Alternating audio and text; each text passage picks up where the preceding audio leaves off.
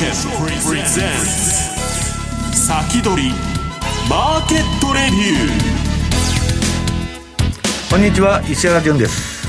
リスナーの皆さん、こんにちは、大里清です。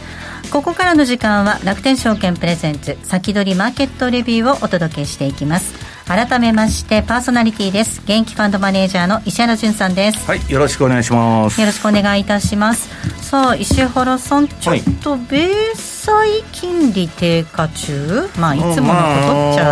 もう完全に管理相場になってるんですけど、CPI がねまた弱いということで、向こうの当局にとってはもうもってこいの、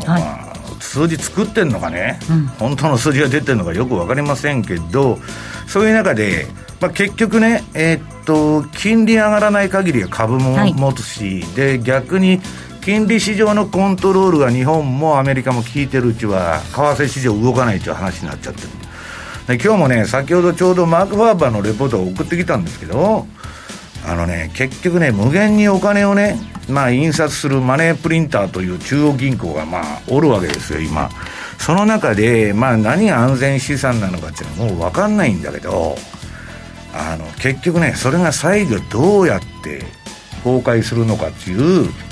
まだ先の話なんですけどね、まだバブった後の最後の後始末がどうなるのかというのがね、そのレポートに書いてあるんですけど、まだ金利が低いですからね、まだだから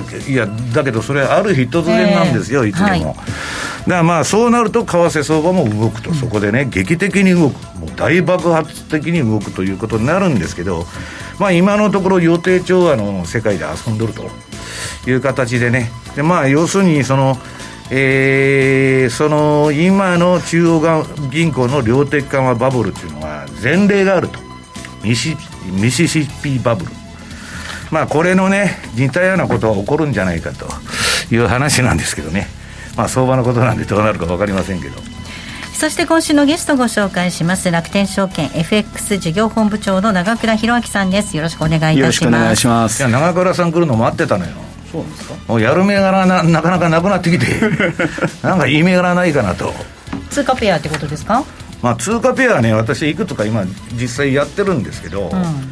それなりにね、あれなんですけど、ちょっとね通貨ペアの方が本当にちょっとねバランスが悪くて株ばっか増えちゃって、ちょっとねなんかいい銘柄がないかなという話なんですけどね。どうしましょう長倉さん。 CPI の話も先ほどありましたけれどもね、ドル円がやっぱり動かないですもんね。ニュージーランド円はもう仕込んだんじゃないですか。ニュージーランド円今ちょこちょこやってて、でこっからどこまで引っ張るか、9月の半ばで1回売り場が来るって言ってんだけど、もう今半ばなんだけどで12月がねもうどの通貨も大勝負なんですよ、そうですね、だからそこはね満を持して行くんだけど、今ね長倉さんすっごい難しい、なんとなく難しい。後で OG キウイの話しますので。OG キウイね、この後のコーナーで伺っていきたいと思います。そしてここで楽天証券からのお知らせです。楽天証券からのお知らせです。明日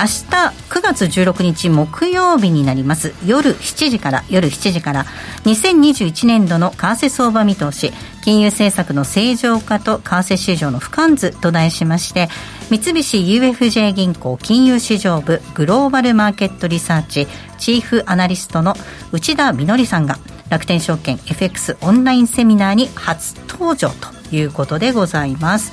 このセミナーなんですが、事前の申し込みが不要で、どなたでもご参加いただけます。なおこのセミナーですが、後日オンデマンド配信がありません。もうリアルだけ聞かないと聞き逃したら終わりと。明日7時からのライブ配信にぜひご参加ください。このセミナーですが、後日オンデマンド配信がありませんので、明日夜7時からのライブ配信、ぜひ皆様ご参加いただければと思います。詳しくなんですが、楽天証券トップページのセミナー情報というところがあります。詳しくは楽天証券トップページご覧いただきますと、セミナー情報というのがありますので、ぜひそちらをクリックしていただければと思います。こちら事前の申し込みが不要ですので、どなたでもご参加いただけます。またこのセミナーでは楽天証券の取扱い商品の勧誘を行う場合があります。以上、ここまでオンラインセミナーのお知らせでした。さあ、この番組は YouTube ライブでも同時に配信をしています。動画の配信についてはラジオ日経番組サイトからご覧いただけます。番組のホームページからは随時質問など受け付けています。番組宛てメール送信フォームからお願いいたします。それでは番組を進めていきましょう。この番組は楽天証券の提供でお送りします。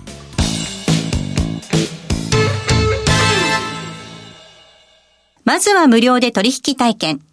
楽天 FX のデモ取引を利用してみよう。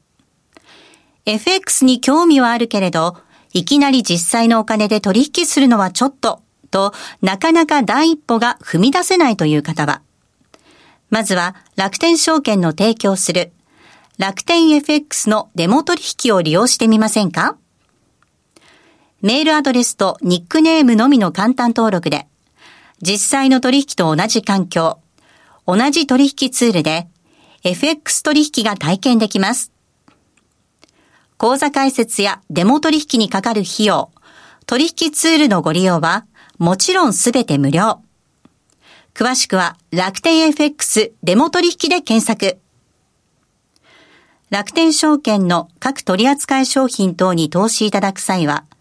所定の手数料や諸経費等をご負担いただく場合があります。また、各取扱い商品等は価格の変動等によって損失が生じる恐れがあります。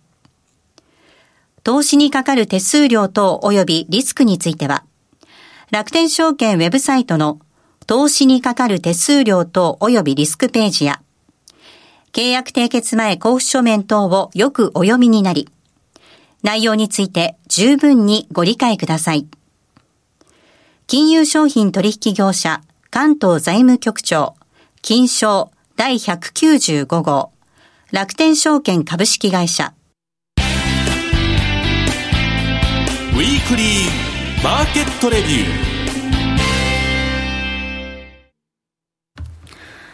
ここからは楽天証券 FX 事業本部長の永倉博明さんにお話を伺っていきます。永倉さん、引き続きよろしくお願いいたします。よろしくお願いします。まずは今日はどんなお話からいきますか。ちょっと9月今やってるですね、楽天 FX で実施しているお得なキャンペーン紹介させていただきますね、はい。今ですね、キャッシュバックキャンペーン取引、1枚やったらでやってるんですけれども、ドル円対象通貨がドル円、ポンド円、豪ドル円、ユーロドルの4通貨ペアで、新規のお取引1枚につき1円のキャッシュバックをしますと、はい、100枚やったら100円キャッシュバックと、新規ですね、はい。で、これ9月末までのキャンペーンなので、はい、ぜひ皆さん参加していただきたいというふうに思っております。さらに、8月9月に、初回の取引、初めて取引したお客様には、20% 増量 1.2 円の、キャッシュバックといったところですね。詳しくは弊社のホームページから、見ていただければというふうに思っております。はいはい。まずはキャンペーンの、お知らせでした。はい、キャッシュバックのお知らせでした、はい、キャンペーンです。ということで、ではどんな通貨が、人気あるのかと、はいね、もういつもやってるやつですね。なんかいつも順番変わらなくて、もうやっぱりドル円が一番で、大体ですね、全体の、6割強の取引が、ドル円占めてますよとたところで、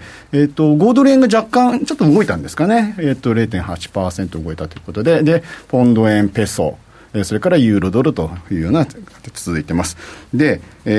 今ですね、ドル円の、お客様のポジションがほぼほぼ、スクエア、買いポジションと売りですね。で、今日109円50銭を割り込んでるんで、若干売りが多くなってんじゃないのかなっていうような、状況になっていますといったところです。はい。で、次のページですね。白も割れたんだ。はい。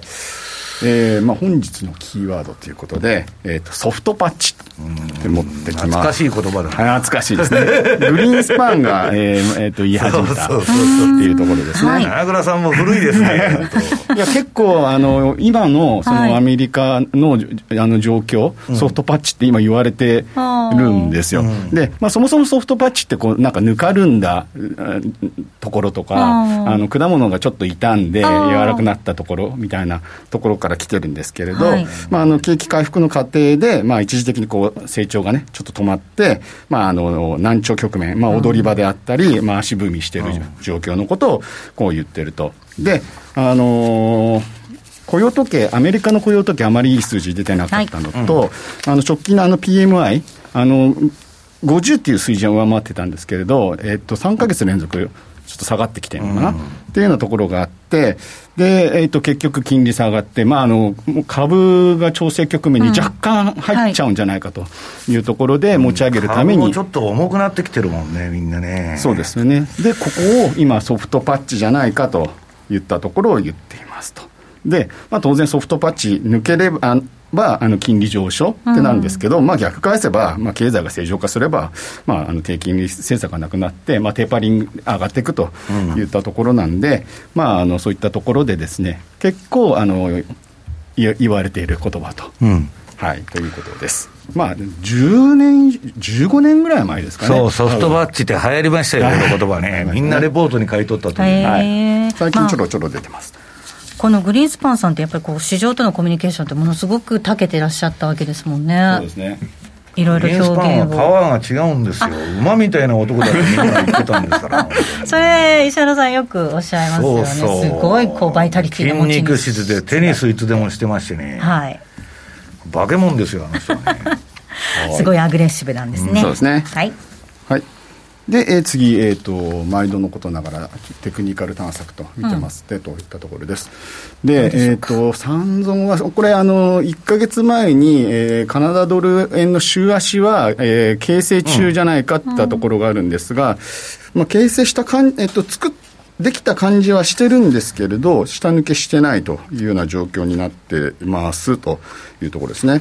で、ペナントですね後で、チャートの方をですねご覧になっていただこうと思いますが、三角持ち合いからですね一旦上抜けかと思ったんですけど、うん、上髭つけて今度下に行ってるといったところでもう本当上に行くのか下に行くのかよく分かんないかなというような感じですね、うん、個人的には、9月末、109円割れしてもおかしいないんじゃないかなとなんかちょっと下抜けそうな雰囲気もありますよね雰囲気はありますね、まあ、21日の1シグマも割り込んできたんで、うんまあ、ここから下げが加速すると、まあ、売りみたいになっちゃうわけですけどねそうですね石原さんなんかまことしやかに11月ぐらいからテーパリングみたいな話も今出てますよねいや私はね そんなもんね、まあ、一応やるとは言っとるんだけど、はい本当にやるんかいなという気はいまだにしとるんですけどでやったらすぐまた緩和に戻ると、うん、株が落ちてね、うんうん、だから金融システムが崩壊するまで続けるわけですからとにかく来年中間選挙ですからね、はい、あ、そっかそっか、うん、そんなアホな政策してられんということになってくると思うんですよやっぱり株をテーパリングとかしてドルがもし上がったら、うんこれはねこの番組で言ったけどパニック起こすんですよドル高になって、はい、でオバマが2010年にやった以来のドル安政策を取るんじゃないかと言われてるわけですねじゃあそのドル円だけ長倉さんチャートを見ていきましょうかここで、はい、ではドル円のチャートを、はい、見ますとでこれが三角持ち合いじゃないかっていったところですね、はい見て、ところなんですけれど、うんまあ、一目の雲もちょっと上抜けてこれは上かなとかって思ったらこれ上髭になって下に、うん、抜けてきましたねで今度下抜けてきているといったところですねで、まあ、実は109円のこの、はい60銭ぐらいかな、うん、抜けてくるとかなり、下方向へのバイアスが強くなってくるんじゃないのかなっていうふうに、見ていますといったところですねで、まあ、実際ジャクソンホールで結局そのどっちかなんていうかな僕は私ハト派的な感じで捉えたんですねもうそういう感じしかしないんですね、うん、そうですよねだからテーパリングしても利上げで、ね、利上げはしないとかね、うん、そうそうそうなんですよ、まあ、完全ハト派ですよそうですよねあの人それじゃないと再選されないから来年になってそうですよね、うんで、そこを裏付けてるような感じで、雇用統計が悪くて、PMI もっていったところ、はい、でこれがソフトパッチなんじゃないかといったところで若干、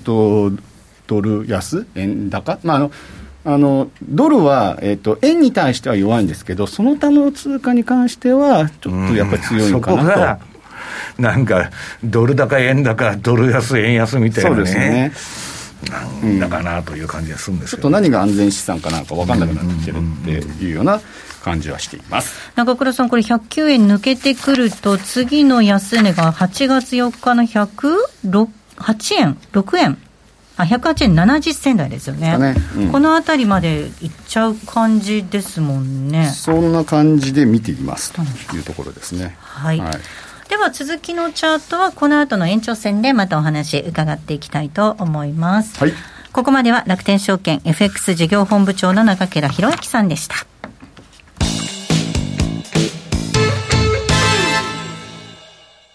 まずは無料で取引体験、楽天 FX のデモ取引を利用してみよう。 FX に興味はあるけれどいきなり実際のお金で取引するのはちょっとと、なかなか第一歩が踏み出せないという方は、まずは楽天証券の提供する楽天 FX のデモ取引を利用してみませんか。メールアドレスとニックネームのみの簡単登録で、実際の取引と同じ環境、同じ取引ツールで FX 取引が体験できます。口座開設やデモ取引にかかる費用、取引ツールのご利用はもちろんすべて無料。詳しくは楽天 FX デモ取引で検索。楽天証券の各取扱商品等に投資いただく際は、所定の手数料や諸経費等をご負担いただく場合があります。また、各取扱商品等は価格の変動等によって損失が生じる恐れがあります。投資にかかる手数料等及びリスクについては、楽天証券ウェブサイトの投資にかかる手数料等及びリスクページや契約締結前交付書面等をよくお読みになり、内容について十分にご理解ください。金融商品取引業者関東財務局長金商第195号楽天証券株式会社。石原潤の相場の肝。ここでは現役ファンドマネージャー石原潤さんにこれからの相場の肝について伺っていきたいと思います。ですね、はい、先週楽天さんのレポートでももう現金はね安全じゃないんだというのを書いたんですけど、これねみんなが言い出してまして、でその割にじゃあ何が安全なんだと。今金もね冬休みみたいに休んどるじゃないけど、冬じゃないんだけどさ普通金はね年後半上がる商品なんですけど全然上がってこないと。でなんか仮想通貨の方もねゲンスラがワンワン言ってまして、中国が締め出しちゃったんで今ねみんなボストンに行って、マイニングしてるんですよ、うん、ボストンなんですか。アメリカのボストンはね車が廃れて電気施設だけでっかいのがあって、電気余ってるからボストン行ってマイニングしててね。でビットコインはねもう ASIC っていうマシンでしか掘れないんで、はい、みんなねグラボさしてパソコンでやってる人たちはイーサリアムをそこで掘ってるんですよ。そんなことはどうでもいいんですけども、はい、その仮想通貨の方もいまいちよくわからないというような中でね、じゃあ何でヘッジしたらいいんだと。で今ね株の上昇も実は株に乗るっていうのも資産インフレの一応ヘッジなんですよ、現金の価値がどんどん落ちてますから、何から何まで上がってきてね。で最近ね物の値段がすごく上がってる、いろんなものが、車とか時計とかねそれ筆頭にいろんなものがギターから何から全部上がってる。ギターの価格が上がってるってすごい上がってる。そうだ一体どうなってるんだっていうくらい上がってきてるんですよ、はい、でね、何がヘッジになるかっていうのはよくわからんのだけど、一つ言えることはこんだけ中央銀行がね、無制限の、マネーの印刷をやっとる中でね、現金はもう安全じゃないっていうのはなんとなくみんながうっすら気づいてる。だけど何が安全だと。でマーク・ファーバーさんがね、この人はゴールドとか資産4分割制とか言っとんだけど、まあ早い話はもうここまで来ると何が安全か分かんないと。でたとえゴールド買ってても株でも大暴落しようもんなら全部売りになっちゃうと、リーマンショックの時みたいに。なんだかよくわからんのだけど、それでも結局ね、ポートフォリオでヘッジするしかないんですよ。これでね、この人はね、賃金インフレが起こるんだと最近よく言っとる、はい、今だから最低賃金が15ドルのとこも出てきてるんだけど、これがねあっという間に30ドルぐらいいくんじゃないかと。でまあ FRB が言っとるように昨日 CPI、下がりましたんで、インフレはまた一過性だとか一時的だとか言っとるんだけど、あれはね粉飾 CPI つって昔の CPI だともう 10% 等に超えてんだけど、まあ従属変数を変えましたんでね、はい、統計項目を、うん、まあこんなもんいくらでもまああれできるんであれだけど、みんなアメリカ人も物価上がってるって言ってるわけですよ。だからまあちょっとインフレになったら怖いなという中で、次の2ページ。じゃあね、このもう国家管理相場だって言ってるわけですよ。まあ債券市場も株式市場も管理される形でね、2ページですね。FRB のプログラムに沿って動いてんだと、今の、相場は。要するにプログラム売買ですよ。ちょっと落ちたら緩和するぞと。うん、で、まあそういう風になってるんだけど、最後はどうなるかっていうのはね、これ今日もう時間がないんでやりませんけど、明日のね、長倉さんとこの楽天さんとこのレポートに書きますけど、まあ1718年から20年にかけてフランスで起きた、ミシシッピバブルが、まあ今の量的緩和、中央銀行バブルの先例だろうと。で、これはまあ一人のね、男が暴走しまして、ジョン・ローという。ジョン・ローですね。まあこれ何やっとったかというとですね、早い話が、通貨インフレと資産投機の、推奨して、まあバブルみたいのを人為的に起こしたわけですよ。その結果、めちゃくちゃなことになって、このバブルは崩壊したんですけど、今の、中央銀行が、量的緩和によってね、貨幣の大増刷をやっとるのとそっくり、うん、だ今のバブルで過去のバブルがどれが似てるかというと、このミシシッピに似てると、フランス型のね。でこれは最終的にはインフレになったんだけど、インフレって何かっつったらフランスルーブルが大暴落したんです、はい、通貨の暴落、はい、私はね通貨市場で最後、まあ、これだけ債券を抑えつけてコントロールしてね、株はひたすら上げるのみと、これはまあ通貨のとこから来るんじゃないかと思ってるんですけどね。300年の時を経てって感じですね。なんか今300年とか500年とかそんなんがいろんな分野で流行ってて、まああれなんですけどね、まあそうは言いながらこの3ページ、はい、まあ、ドル円相場とに、まあ、ドル円相場も動かないんですけど、この、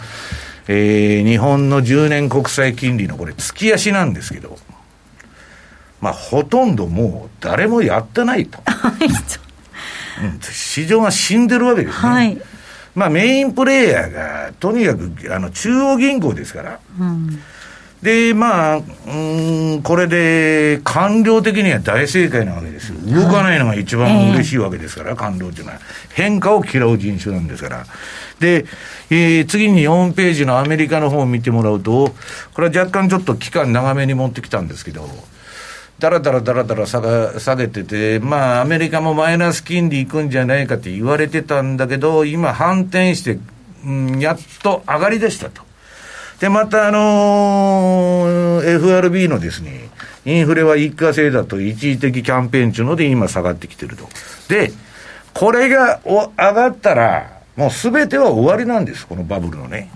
これが上がらない限りはいくらでもバブルが続くと、いうことですよ。だから、で、いつ上がるんやと。それは長倉さんに聞いてくださいという話でですね、誰も未来のことははっきりはわからないと。だけど、まあ5ページ見るとね、こんなまあファンダメンタルズも業績も何も関係ない株のインデックスを、この日米欧のですね、中銀が、この、まあ中銀のこれ総資産の推移ですから、この青の線でどんどん金印刷してばらまいとるわけですよ。で、これが上がってる限りは、まあ株も上がっていくと。で、この今の上がり方はやや急なんでね、これは恐ろしい感じがなんとなくするんだけど、まあそれでもね、買わなきゃしょうがないと。機関投資家とか運用機関、年金とかに行くともう買うもんないけど、まあなんか買ってな、一応仕事してな、怒られますんでつって言っとんですよ、電話したら。まあそんなありさまでね、ただこの6ページ、こういうのを市場というのかと、もうマーケットじゃないだろうと、これは、旧ソ連の計画経済のようになってきたなということなんですね。だからまあ結局バランスシートが縮小か一時停止すると株は下がると。だから大沢さんがなんか11月頃にもしそのテーパリングの噂出てるっちゅうんなら、まあやったら下がるんじゃないのと、で下がってもこいつら構わないんですよ。むしろ2割ぐらい下げてくれてえらいこっちゃと、さらなる追加緩和それに決まってるじゃないですか、来年選挙なのにね。それでなくてもバイデンさんはもう不人気でどこ行ってもブーイングばっか食らってるわけですよ、と来年の中間選挙で負けたらねじれでレームダックでオバマみたいになっちゃうと、これはまずいと、トランプみたいなのがまた出てきたら困るじゃないかと、いうことでね、私はですね、この FRB 議長が誰になろうがね、次のもう忖度路線をね行くんじゃないかという気がするんですけどね。今ちょうどカリフォルニアの州知事かなんかがリコールで、あそこの行方もねちょっとね注目されてます。あれバイデンが駆けつけ続け言ったでしょ。そう、はい。負けられないとカリフォルニアで。あそこ落としたらだってカリフォルニアって民主党の牙城ですよ。あんなとこでやられたら来年の中間選挙どうなるんだと顔を引きずって言ったんですよ。だからみんなね、政治家なんていうのは落ちりゃ負けりゃただの人なんですよもう。だから来年の中間選挙っていうのはね、もう本当に大事なんですよ、民主党にとっては。だからまあどういうんですか、それをそのなんか不人気な中でね、でまあ財政出動から何からコロナ対策とかいろいろやったんだけど、もう織り込み済みじゃないですかみんな、だからまあ新たな材料がない中でね、株式市場もちょっとしんどいなと。これでまあなんか知らないけど、そのゲンスラーとか、その、どういうんですか、民主党のまあ左派寄りの、人が出てきて、まあこんなね、不健全なマーケットはけしからんつって締め付けとるわけですから、まあなかなかね、FRB がそんな簡単にね、よっしゃーと、金利上げたるぞと、そんなことになるわけないって、大体テーパリングの議論もね、やるとかやらんとか言っとるだけで、2023年じゃないですか、金利上げる上げるの話は一体どういう時間軸でやっとんだという話で、それこそね、中倉さん、グリーンスパンは上げたり下げたり目まぐるしく、そうですね、もう魔術師のように、マエストロとかって言われてましたもんね。そうですね、当時は神様仏様グリーンスパン様と言われてね、辞めた後はあいつがバブルを起こした張本人だと叩かれてますけどね。まあ、そういうねあれがもうなくなっちゃって軌道上を走るだけですから、当局としてはいかに金利を上げないかね、それだけなんですよ。もうだって金もね借り換えも何もまあ債務上限なんてどうせ議会でね、